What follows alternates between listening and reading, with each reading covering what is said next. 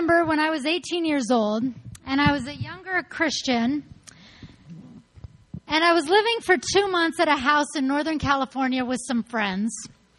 And I met a very, very, very old woman. And in fact, this woman was so old, and this may sound rude, but she was past her years of being useful. That sounds rude, and I don't mean it to, but do you know what I mean? What I mean was that this woman was the great grandmother that lived in this house. She had been flown in from Cuba. And in fact, all these years that I knew her, the only name I knew her by was Yoda. And I'm actually not kidding because I think that her son in law, this dorky American guy, named her Yoda. And she's being from Cuba, she didn't know what it meant. So she just kind of went by it, right? But not only that, she was about this tall, so Yoda kind of fit and she spoke broken Spanish, so you couldn't understand her. So Yoda really fit. And I just remember watching her and thinking, how is that woman so happy in her life? I would be bored to tears. I say this because for the two months that I visited her and this family, she never really did anything. And when you're 18 years old and you're in this life, you're thinking, what am I going to do with my life? How am I going to make money? How am I going to make an awesome contribution to society? How am I going to get stuff that I want? This is before cell phones, so obviously I didn't want stuff. It was like 1996. But maybe I wanted something really cool, right? Like a Walkman. That's probably what I wanted. Maybe a CD Walkman. They call it a Discman. That's cool. So anyway, I wanted all this stuff. I wanted a cool career. I wanted to go to college. I wanted people to like me. I wanted this someday husband, this someday house, this someday life, and fit in there somewhere in this American dream, the Lord. I wanted also a wonderful, robust spiritual life.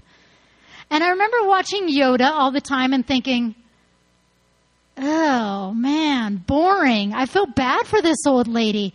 They don't let her out of the house because she can't really navigate public transportation like the BART. She tries to cook, but she makes messes, and so they cook around her. She starts fires.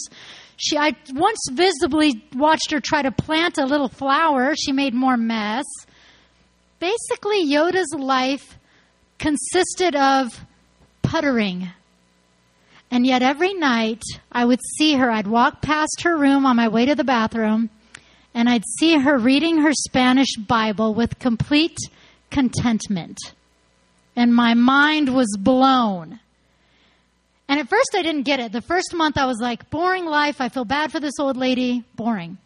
And by the second month, all I could think of was, God, please let that be the story of my life. I remember thinking at one point it clicked and I thought, God, how do I get from point A being 18 year old and kind of neurotic and hyper to point B, being a woman that is content to read my Bible and hang with you, not have any stuff, not have any accolades, not have any contribution to society other than be a creature of your creation. How do I get there? I started asking that question at 18 years old because I was presented with it by watching Yoda's life, and I was actually kind of scared that I wouldn't make it. And so I started saying this prayer, and every once in a while I still say it God, help me get from A to B. And if I'm talking A to B and I'm 42 now, I still mean how do I get from who I am now to content woman in the Lord? And isn't that the question we're all kind of asking in some way or another? No matter what career we're trying to do, if you're here tonight and you're in this church and you're at this spiritual place, you must believe for some reason that there's something more. There's a plan B. We know that it can't be all plan A because plan A is obnoxious. And if you have swallowed the American dream, you're going to become exhausted. For me, what the American dream looked like was very much a ladder, right? It looks kind of like this. Um, and I just lived a typical life, so I kind of grew up believing it, and it was like, graduate high school, that would be your first big accolade. Yay! You know, then maybe for me, honestly, because my parents pushed me and because I was the only second person ever in my family to graduate high school, now there's this expectation of college. Yay! Then there's an expectation of a job. Yay! Maybe someday, honestly, because I grew up in a trad- traditional Mexican American home, there was a lot of pressure. You better get married. Knock that one off my list. Yay! Maybe have some kids. Yay! Retire and die. Yay, right? That was the American dream my parents instilled in me. My society instilled in me. Commercials definitely instilled in me. The corporate ladder, that is going to make me happy. And watching Yoda upset this completely because I learned that no matter how far you go up the totem pole, you're going to end up elderly. You may end up alone. You may end up broke. And it doesn't seem very much fun to just go up a ladder for a ladder's sake, right? So one time I was reading in my Bible and it was one of those moments where I didn't expect to find anything. Oops, I admitted it. I don't know if you ever do that, kind of read your Bible out of necessity, but then wonder maybe you'll get something out of it. And I stumbled across a verse that was very much like an Indiana Jones type of movie situation. You know how when you watch Indiana Jones or National Treasure, a mere mic stand is just a mic stand, but really when, you know, Nicolas Cage is up here, it has like superpowers. Or has anybody ever done an escape room? Today I didn't really conquer my first escape room. I did an escape room, we didn't make it, but it was amazing. And I say all that because even in the Bible, when you look at a verse, not everything is what it seems to be, right? When you look in the Bible, something can be very black and white, and then a different time in your life, you look at it and it's like the whole thing has shifted. That's kind of what happened in this Bible verse. I was looking at it, had all the beads down, had my kaleidoscope, and the Holy Spirit just turned the kaleidoscope a bit, and all of a sudden I went, oh, You knew the whole formula from getting to A to B in the Bible, and you took this long to tell me, God? Well, I'll share it with you to share you some, to save you some time. Here we go. Now you don't have to waste your time. How do I get from point A to point B by Leonore Ortega Till? All right, and the reason we want to do this, guys, is because another mind blown situation. Do you know what God's ultimate goal is for you? Not the corporate ladder. Not talking about that. His goal is for us to be mature men and women in relationship with Him. His goal. His goal is for us to grow and mature into relationship with Him. I mean, I have two kids and I love them, but would I have signed up for that deal if they were going to be kids forever? No, just no. Because our hope as expectations is that we give them more to do and they grow. We give them more responsibility and they grow. They mature, their brains grow, their aptitudes grow, their ability to be trusted and responsible grows. And that is God's hope for each of you.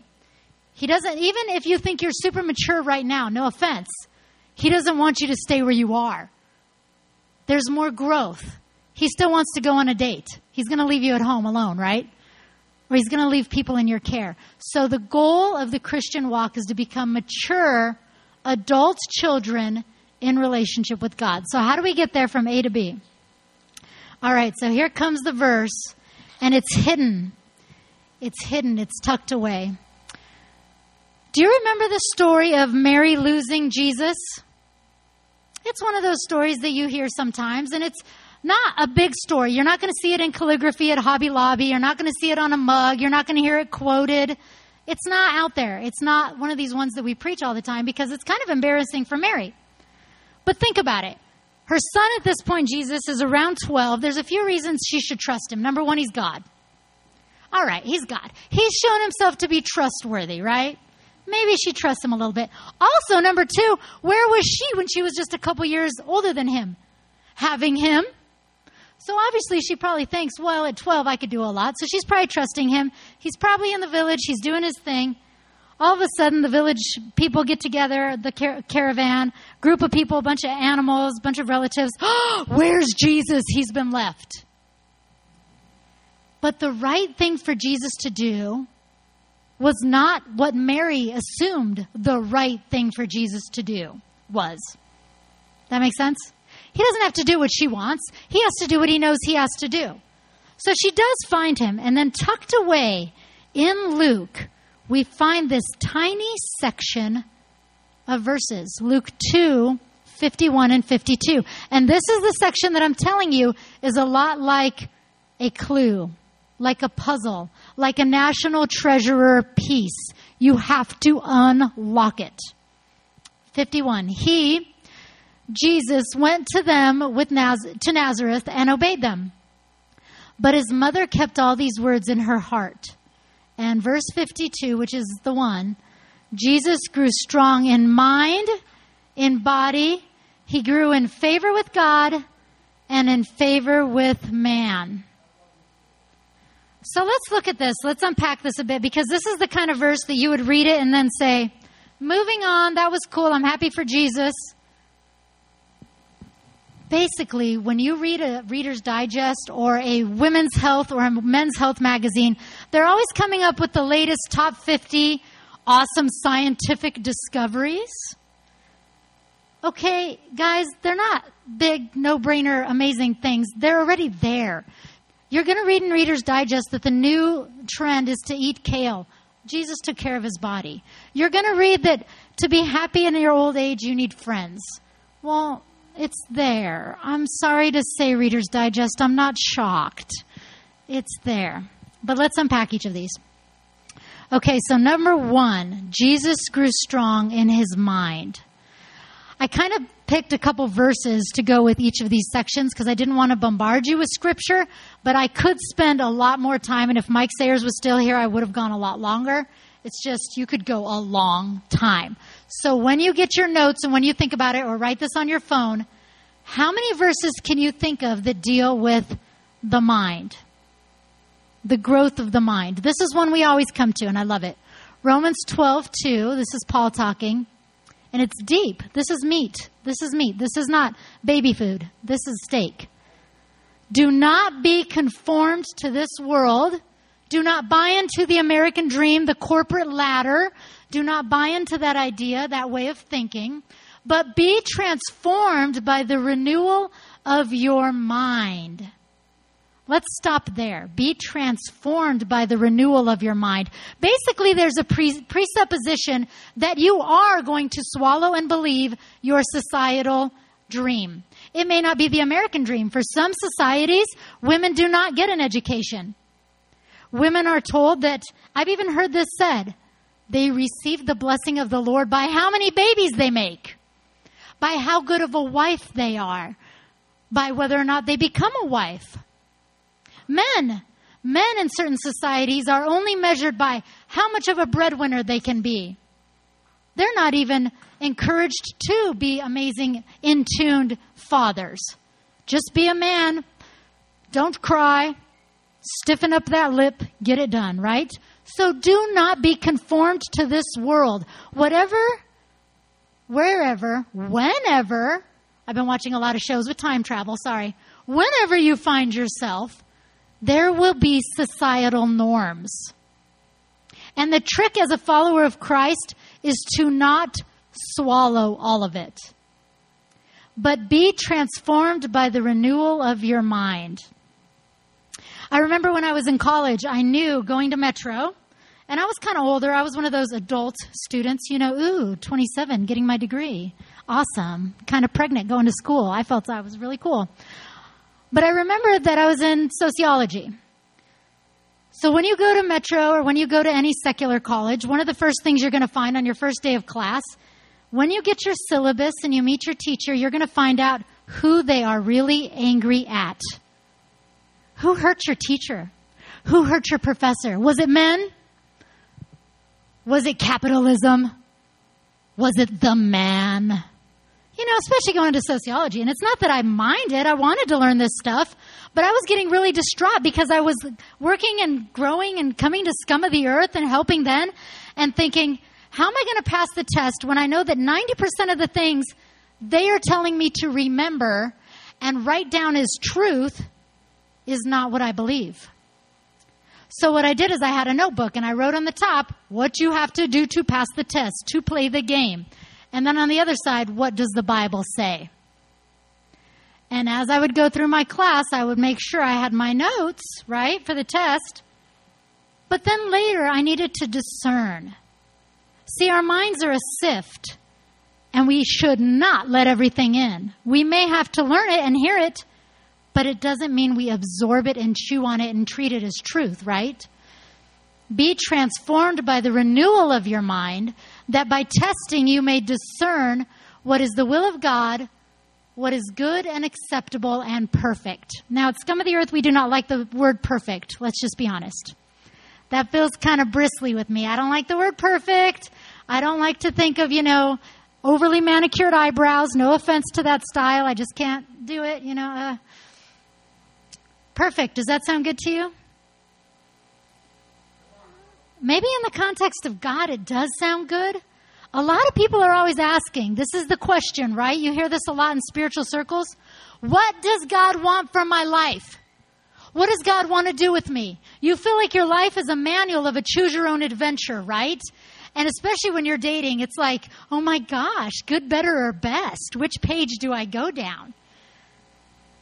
Honestly, we get so stressed about discerning the will of God that we forget that the transformation of our mind is part of this process.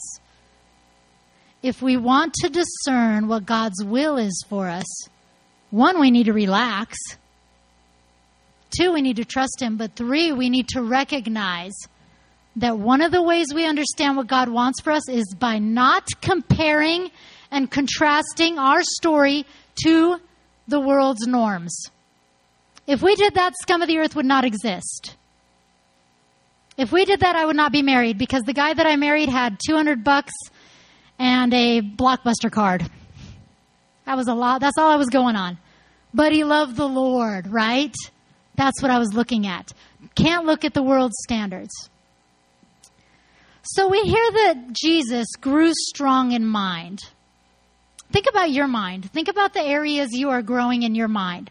Some of you are in college now, but a lot of you aren't in college right now. Maybe you're in a field of expertise. Maybe the way you're growing in your mind is by learning new skills and mechanics, new tricks on an instrument, new ways to beat your opponent at risk or magic or D&D. Honestly, that's growing your mind. This is the stuff that God is talking about. Maybe it's going deeper theologically. Maybe you haven't studied the Old Testament as much as you would have liked. Maybe you haven't studied the prophets as much as you would have liked. Use your brain to grow your soul. I'm learning a lot about theology right now. I'm in a two and a half year ordination process, and I got to tell you, some of the things that I'm reading are making my brain hurt because these are things that have been tried and tested by me for decades. And now I'm going, someone thinks different theologically? Ouch. I need to think about that one. And it actually kind of feels like a brain freeze. I know for my mom, using a smartphone is that exact same pain. You know, she's scared. Guys, pray for her. She can do it. She's got to step into this new society. She's not even that old. My point is, it physically hurts to use our brains, algebra. But do it. Do it because Jesus did it. Do it because it's good for you. Learn new languages, master new skills, master new crafts.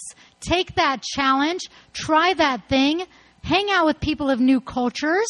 That will stretch your brain. Hang out with people who disagree with you theologically. That will stretch your brain. Read books that you don't agree with. Listen to Bad Religion. Honestly, by listening to Bad Religion and by coming up, by hearing arguments that I had never heard before, it helped me inform what I do believe. All of this to say that one of the ways that Jesus grew was by focusing and intentionally growing his brain. And there's a lot of different excuses we get for this, guys. Time, we don't have time. Have you heard of podcasts? Podcasts can be fun. Is it any fun to listen to a theological podcast more than watching every episode of The Office for the third time? No, I like The Office better. But my brain is getting flaccid, I will be honest. All right. The second clue to a life of maturity the second clue to becoming strong adults with the Lord. 1 Corinthians 6, 19 through 20. This is the verse I'm going to use on that.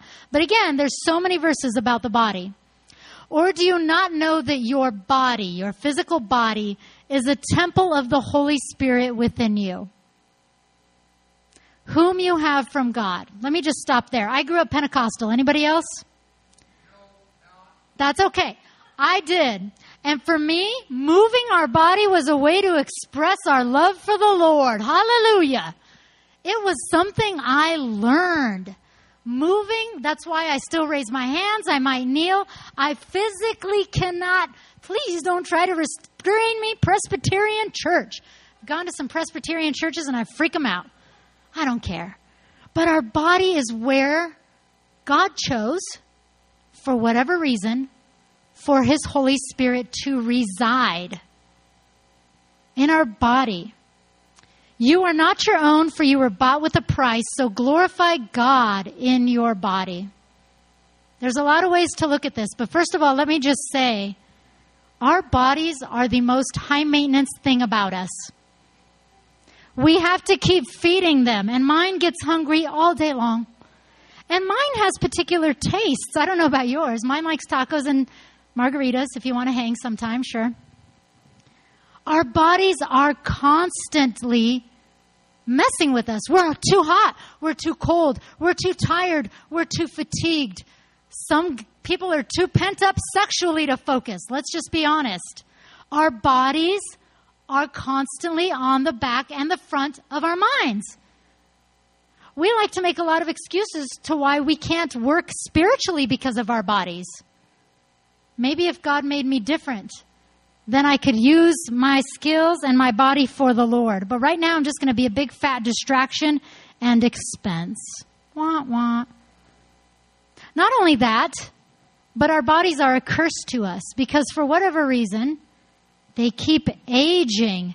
And this morning, I was at a church with, I don't know, average age, probably 65. So the people in their 80s and 90s are rolling their eyes at me when I got to this part. And I'm saying, you know, at 40, my body feels a little tired, and people just started laughing out loud. And I'm like, I know, guys, I know. You are in pain at 80 and 90 years old. A lot of people at that church, you hear the oxygen machines when I take a pause. And I'm not trying to be rude. That is the reality of life, right? Not only that, sometimes our bodies have broken perspectives. I remember a couple years back, there was nothing wrong with my life. I had cool friends, cool husband, cool kids. Okay, you know, living situation, working at scum of the earth, and all of a sudden I woke up one day and found that my perspective was broken. I couldn't laugh. I couldn't get happy. I couldn't cry. I was just like numb. Did that for about two years, and then I was like, maybe I should call my doctor. They have a quiz you can take. Oh, yeah, by the way, you got 17 out of 20. You are clinically depressed something in my receptors, something in my dopamine world, something was off. Tigger had become Eeyore. And I'm meant to be Tigger. If you know me, you know that. I was not stoked to be an Eeyore. I want to say there's a stigma in the Christian world. That's something that affected me. For two years, I was like, no, I don't need medicine. God made me this way. He made me this way for a reason. He's going to get the glory when I get healed through medicine after I let down my pride, and that's what I did. Medicine. Medicine was helpful to me. Um, might be helpful to you. I just want to put that out there that part of our bodies and glorifying God with our bodies is being honest with our physical, emotional, spiritual, and sexual self. We are all of that. Part of being healthy in our bodies is not catering too much to one area and not catering to the other. Some people can become fanatics. In Colorado, you've seen this. There's negative 20 degree weather and people are running. That is fanatic. people putting kale sprinkles on their kale. That is fanatic. We don't have to be obsessed. Our body is a temple, but it should not be an idol, right? Finding that balance. Finding that balance and using God to help us know how to glorify Him with our body. So that everything we do, whether we eat or drink, we do it to the glory of the Lord in moderation, right? What does it mean for you to rededicate your body to the Lord? Think right now, if you rededicated your own physical body to the Lord, is there something you would do different? I, I didn't do this this morning because this church would never go for it, but I'm going to do it now. Would anybody share? This is, this is a brave one. If there's anybody who would share how they would differently attune their body for the Lord, would anybody share anything about that? Yeah. Okay. How about a couple words? Yeah.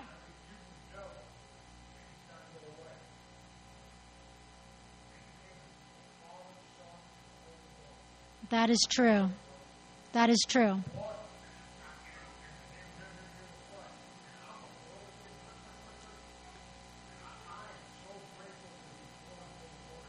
Me too.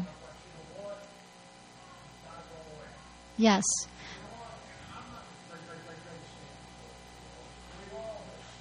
Right.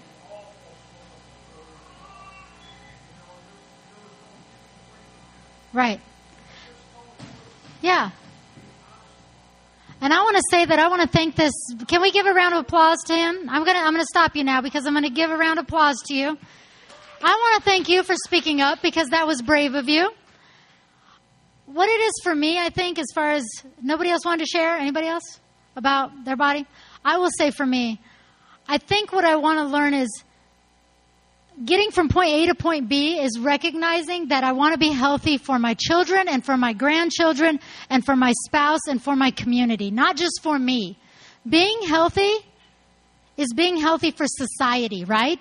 Because if we're healthy for society, we can all work together. And we don't take from each other if we're all healthy. And I want to give a round of applause also to people in the medical field. Would you do that, please? Is there anybody that works here in the medical field? I just say that because thank the Lord people know how to care for others in the medical field because I would just faint on, on sight of blood. That would not be me. But I'm very grateful that there are people that are going to care for us in that area. Now, the third section that Jesus grew in, mind, body, he grew in favor with God. And this is going to take a little bit of you not yelling at me because you want to say, Duh, Leonore, he's part of the Trinity. He doesn't have to work as hard as us. Yeah, I get it, okay? But even though Jesus was part of the Trinity, he was separate. Just like we're told in marriage, two become one. Let me tell you, two do not become one when it comes to what you're going to eat that night or what movie you're going to watch on Netflix, right? There's not always one brain. So I'm just saying that because Jesus needed to grow in favor with God, and so do we. What does that look like to grow in favor with God? What does it look like for each of us to take time to invest in our spiritual relationships one on one with the Lord? Philippians 2:12, this is Paul speaking to the Philippians church. Therefore, my dear friends, as you, as you have always obeyed, I think he's being snarky there. Really snarky. It's like as you have always obeyed, not only in my presence, but now much more in my absence. That's kind of like a parent when they're getting ready to go out for the night and they're like, you kids have always been so good and I know you're not going to do anything wrong when we're gone. He's kind of setting it up like that, like, don't be bad. I'm kind of giving you accolades you haven't earned yet. Okay, so here goes Paul. Not only in my presence, but now how much more in my absence. Continue to work out your salvation with fear and trembling. Now, this is one of those sections that I love scum of the earth for in every way. Thank the Lord that there is scum of the earth where people can truly work out their salvation with fear and trembling. Because I'll tell you, doubt is part of the process. Disbelief is part of the Christian's life. Anger Lamentations, Psalm 88 moments of there is no hope, there is no God, there is no plan for me is part of the Christian experience. Being planted so deep that it takes Larry Landis saying, You are not dead, come up, you are going to bloom, is part of the Christian process. Faith is fluid. Waking up one day and for no reason other than you don't believe what you used to believe at all is part of the process. Marrying someone or dating someone who doesn't believe the same as you and accidentally falling in love is part of the Christian experience. Having parents that for whatever reason used to be hippies and now are staunch bigots becomes part of a lot of our process? I don't know why. Are we going to jump ship when it gets hard? Or are we going to stay the course from A to B? Are we content to not become emancipated from the God of our youth? But are we going to dig in our heels when it becomes dark, when it becomes rough, when it becomes painful, when it becomes a lot of conversations theologically that are going on in circles, but your heart is not convinced? Are we going to stay in it? Because it's easy when you're a newlywed and you have everything you want, but it's hard when you have a miscarriage. Or it's easy when you're 20 years old and you're this Christian missionary and all of a sudden you get the call while you're on the field that your younger brother has passed away. That happened to me. Things look one way and then all of a sudden, bam, in your face, they could be another way. And for some of us, it's going to be a long process. And for other things, it's going to look like a light switch going off. There was a season in my life, and I told you I was Pentecostal, and I hope you don't think I'm weird, but there was a season where I really felt that God spoke to me, talked to me, communed with me, was strong in the spirit with me. Every verse was oozing with meaning, right? And Faith Beckley and I got together one time, and she's like, Does God ever talk to you? And I remember telling her, I was like, Me? No, he used to, but um, I'm good now. I'm just running on, I'm, you know, I'm good. I'm on cruise control. I pushed cruise control in my spiritual life. And I was in my 30s then. And I remember thinking, I'm just gonna, I'm on cruise control. I'm just gonna slide on in to point B into heaven, right? My life is good. I kid you not, it was days after saying that that I realized I was running on fumes. I was not on cruise control. Things were bad. It was like that scene in Willy Wonka and the Chocolate Factory where they're having fun and they're doing flips and life is good and you look up and the fan is there and you're about to get your head chopped off, right? And you know what it was? I'll put a word to it. I had become a Pharisee. Scum of the earth had become my identity and we were kicking butt in the name of the Lord. I had become a Pharisee. And thank the Lord that He flipped the switch on that and said, figure it all out again. I'm not going to allow you to own me like that. You're going to have to rework, right? So finding favor with God is part of the fear and trembling, working out your salvation. It's a process. Faith is fluid. We're meant to grow. If we are meant to become adult, functioning men and women, children, adult children, we're expected to grow. We're going to be given more responsibility just like we give our kids, just like your parents gave you. We're going to be given more people to care for, more things to care for. We might even be tested. And that is part of the maturing process. We're not going to get our way, but will we stay close to the Lord when this happens? I don't know what happened to Yoda when she was older, living in Cuba. I don't even know her real name, I'm going to be honest. Love that woman.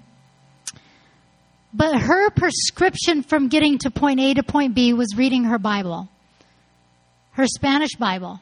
And in it, she found glory. She found wisdom. She found purpose. And that's got to be part of our prescription. Continuing to dig in with others is the other part. So, next slide. The last clue is that Jesus grew in favor with men and with others. This is the one we don't like. We don't like this. You know why? Two reasons. Either you're like me and you love confrontation, which makes everybody scared of you and not want to hang around with you. Or number two, you don't like confrontation and so you write everybody out of your life. Both can happen. Both can be true. And it's really hard in church to stick with people that have hurt you, to stick with people that have disappointed you, to stick with people that have not behaved the way you think they should behave.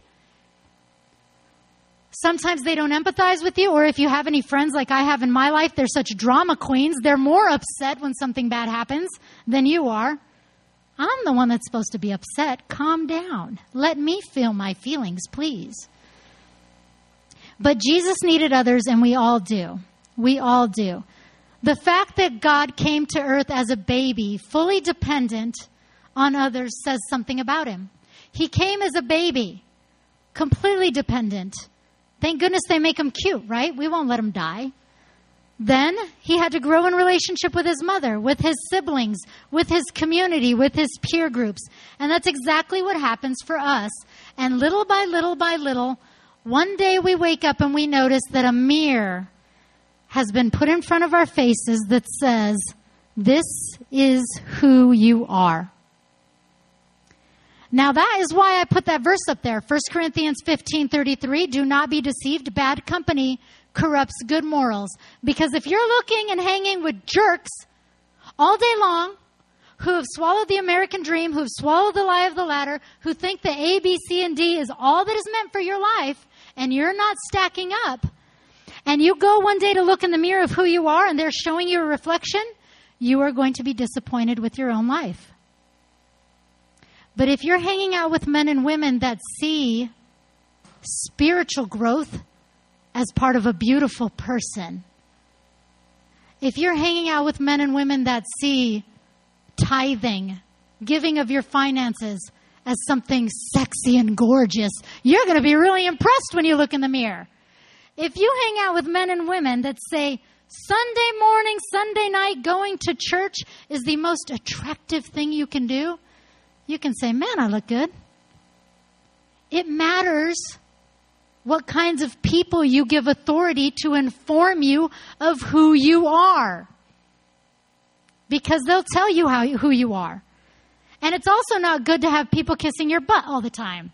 Because when people treat you like you deserve to be on a pedestal, you start to act like you deserve to be on a pedestal. And I know nothing about that. Yay! That's not helpful. Okay. You get the point. The point is that we need people to inform us of who we are. I have known Orange Bill for over 20 years. He could call me randomly in 20 years and I will remind him of who he is. I don't have to physically see him to know who he is at his core. I don't need to physically see Michael in 10 years to remind him of who he is. Sometimes I see some of my friends and it's been 20 years and I have to look past the baldness. And then I go, oh yeah, you're in there. You're the same dude I used to hang with. We're the same. If you ever went to Girl Scouts, Boy Scouts I don't think does this, but in Girl Scouts they sing this song. Make new friends, but keep the old. One is silver, but the other old. Gold. They're old and gold. Point being, point being, your long term friends are very important. They are more precious than gold. Do you know why? As someone who lost her brother when I was 24, he was 20. It's so painful and so difficult and so obnoxious to have to think of a memory that only he was there at and say, Did it really happen? Did we really do that? Did we used to buy extra Chinese food so we could throw it on the wall and make art? Did we really do that? Did we do all these crazy things when we were kids? Keep your old school friends. Even if they've made you mad, do not write them off because they are the physical testimony to who you are. And there will come a day when you may lose faith, when you may lose identity, or may you just might need to shake somebody and say, Remind me of who I am. Remind me of what I've done. Remind me that we really did make scum of the earth. You might have to say that. Remind me of, did we really buy that crazy building when we had no money? Did we really walk all night long for I don't know how many miles and walk through the gay pride parade? And one of our parishioners was, was in the parade and physically thought her whole church had come to get her out of the gay pride parade when we were on a walk, a prayer walk. That really happened. I'm telling you, anyone who was there, that really happened. And I have a thousand stories that really happened. Miracles. I can tell you miracles that happened in this building and in other buildings and in other people's lives that really happened because I am here today to tell you. So don't lose me. That's what I'm saying. okay, good. It's far too easy to want to strike people from our lives. You know, there was one time when I was leading a small group with a really good friend of mine And I'll admit, I'm not the best listener. In fact, I'm such a bad listener that six months into leading a small group as a co partner with this young woman, six months in, I noticed she hadn't talked to me in six months.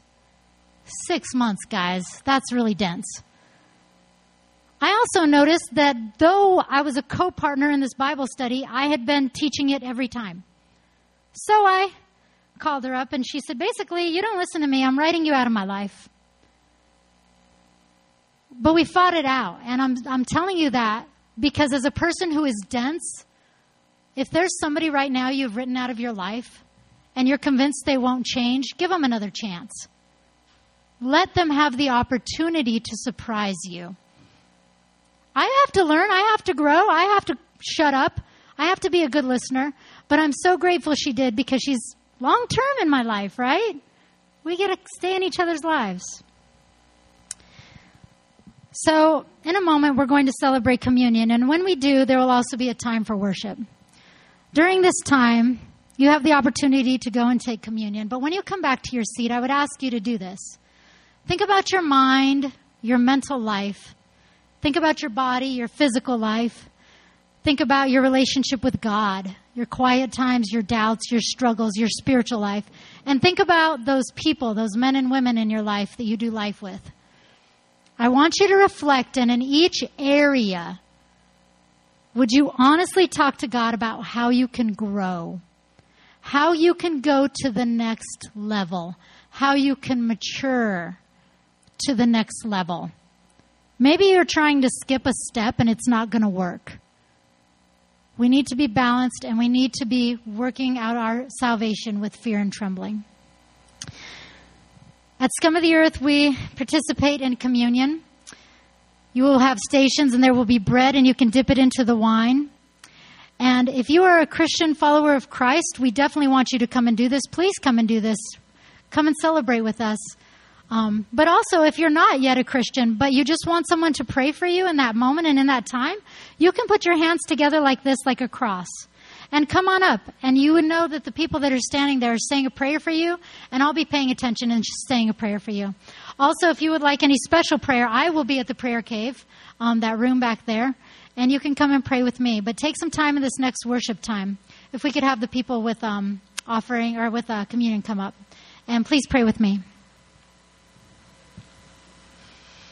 God, we know that you are not done with us. We are not at B. Our bodies groan, our spirits groan, our relationships struggle, and we really don't have enough time with you in the day that we want with just you.